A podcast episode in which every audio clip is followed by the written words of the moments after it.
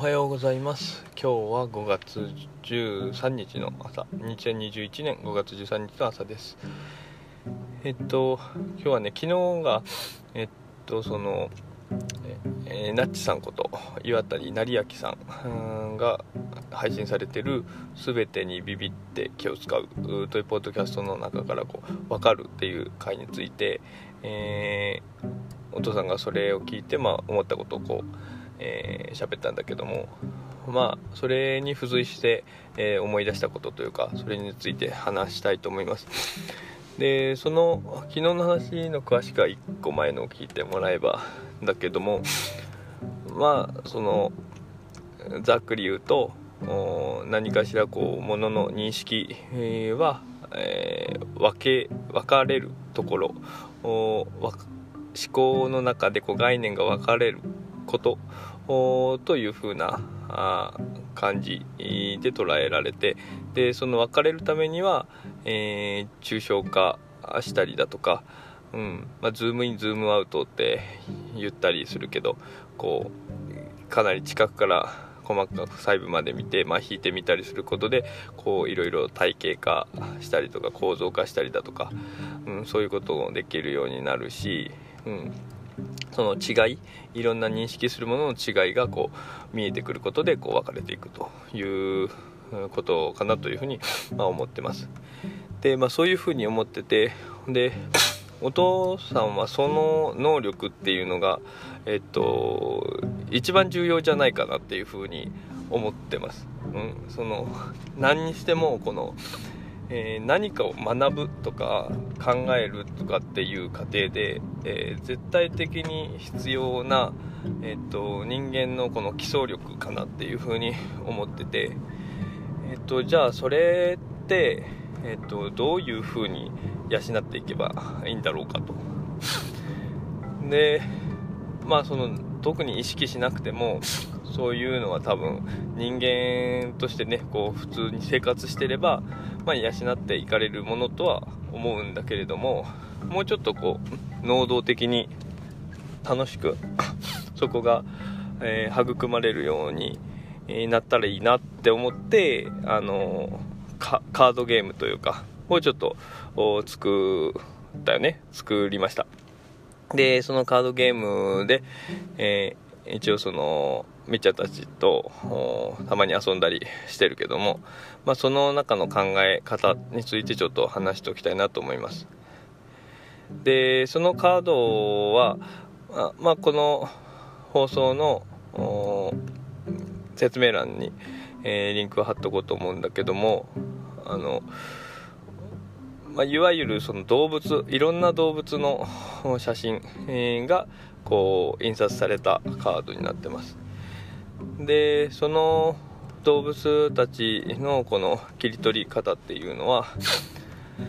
まあ、えー、犬犬だったりそのいろんな種類のま動物がいるわけだけど、うん、それのこう一部が映ってたりだとかこうだいぶ引いた感じの映り方だったりとか、うん、あるいはこれは犬かなあ猫かなみたいな。まあそこはあのそこまでの違いをというかそこで迷うことはないけどもまあちょっといろいろ考えた上でその写真をこう切り取り方含めて選んでこう作ってるんだけどもまあ意図としてはその違いあの見たものの違いをこうどうどう説明できるかと、うん、普段まあこういろいろ犬とかを見た時にめっちゃんたちそれは犬だっていうふうにも分かると思うんだけど。でも、えー、昨日も言ったようにそのなんでそれが犬なのかっていうふうなのはあのあ昨日は言ってないか、うん、あの AI がこう そういう概念的見た目の概念的なところをこう理解できるっていうのは、えー、結局このデータをいっぱい犬っていうサンプルをいっぱいこう認識してその特徴を抽出してるからできるようになってるわけででそこはこう人間もまさに同じでいろんな犬っていう存在を見てその特徴っていうのを 自分の中にこう抽出して持ってると、えー、見た目としての犬っていう概念を、えー、持ってると思ってるんだけどでそれっていうのはやっぱこの生きている間生きてきて今まで生きてきてその経験の中で、えー、見たいろんな犬をいっぱい見ることでそれがこう特徴としてこう自分の中に抽出されてるような状況です。でもその特徴っていうのを、えー、言葉で表せと言われると難しいと思います。結局その特徴を捉えた概念そのものが犬だというふうには、えー、ラベリングができるんだけれどもその、えー、特徴を構成する要素が何なのかっていうところはまところどころラベリングが人間が作り出した言葉でラベリングができるところもあるかもしれないけども、えーと、その範疇ではどうにも表現しがたい、えー、その言葉で表現すると、まあ、よりこう難解になるしちょっとそのちょっとどころじゃなく抽象度が高いんだよね、うん、具体的にこう表現しづらい、うん。まあ、実際にそのだから犬っていうのはどういうものみたいな話になった時に、えー、この写真の中から犬を選んでっていうことだったら分かると思うんだけど犬っていうのはどういうものってなった時に、えーと、的確にこう表現できるっていう人は少ないと思います、うん、難しいんじゃないかなと思ってて、だけどそこに意識的に向き合うことで、えー、自分のこの言語化する能力だったりとか、まあ、なんでそういうふうに思ったんだろうかとかでどういうところに他のものと違いがあるんだろうかっていうところに、まあ、意識が向くかなと思って、まあ、そういうところでそのカードのこの一つの遊び方としては例えばその犬と狐みたいな、えカードがあった時にでなんでこっちが犬だと思ったのかと、まあ、そういう問いかけから、えー、考えてもらう、うん、それを自分の中で言葉にしてもらうっていう風なあことがこうできるとなんかいいんじゃないかなって思ってまあ一つのその遊び方としてね、うん、なんだな。いろいろ他にもあるんだけども一つの遊び方としてはえっと例えばそのいろんなカードがある中から犬を探してくださいと。いうところで探してきた時になんでそれが犬と思ったのかとかね、うん、そういう風に、えー、聞くことで、えー、みっちゃんたちが、まあ、なんでだろうって自分でこう自分の中でこう疑問を立てられるように、えー、なるとなんかいろんなところで、まあ、そういう習慣がつくとすごくいいんじゃないかろうかと思って、えーと、作ったものです。で他にもねその、えー、それぞれの写真で例えばこうどういう風な状況だろうかとか感情だろうかとかうん。あとはそうだな、うん、そのカードの状況を、えー言葉で説明して、えー、他の人に伝えて他の人に選んでもらうだとか、うん、とかあとはグループ分けをするとかね、うん、そのでまあいろんな切り口でそのカードの中の動物たちをグループ分けしたりだとか。その動物を単純に探すだとか、えー、映ってる動物の状態がどういう状態かを言葉で表したりあとはそのその動物の見た感じから感じられるその感情だったりそういったものを言葉にしたりだとか、うん、結局そういうところでこ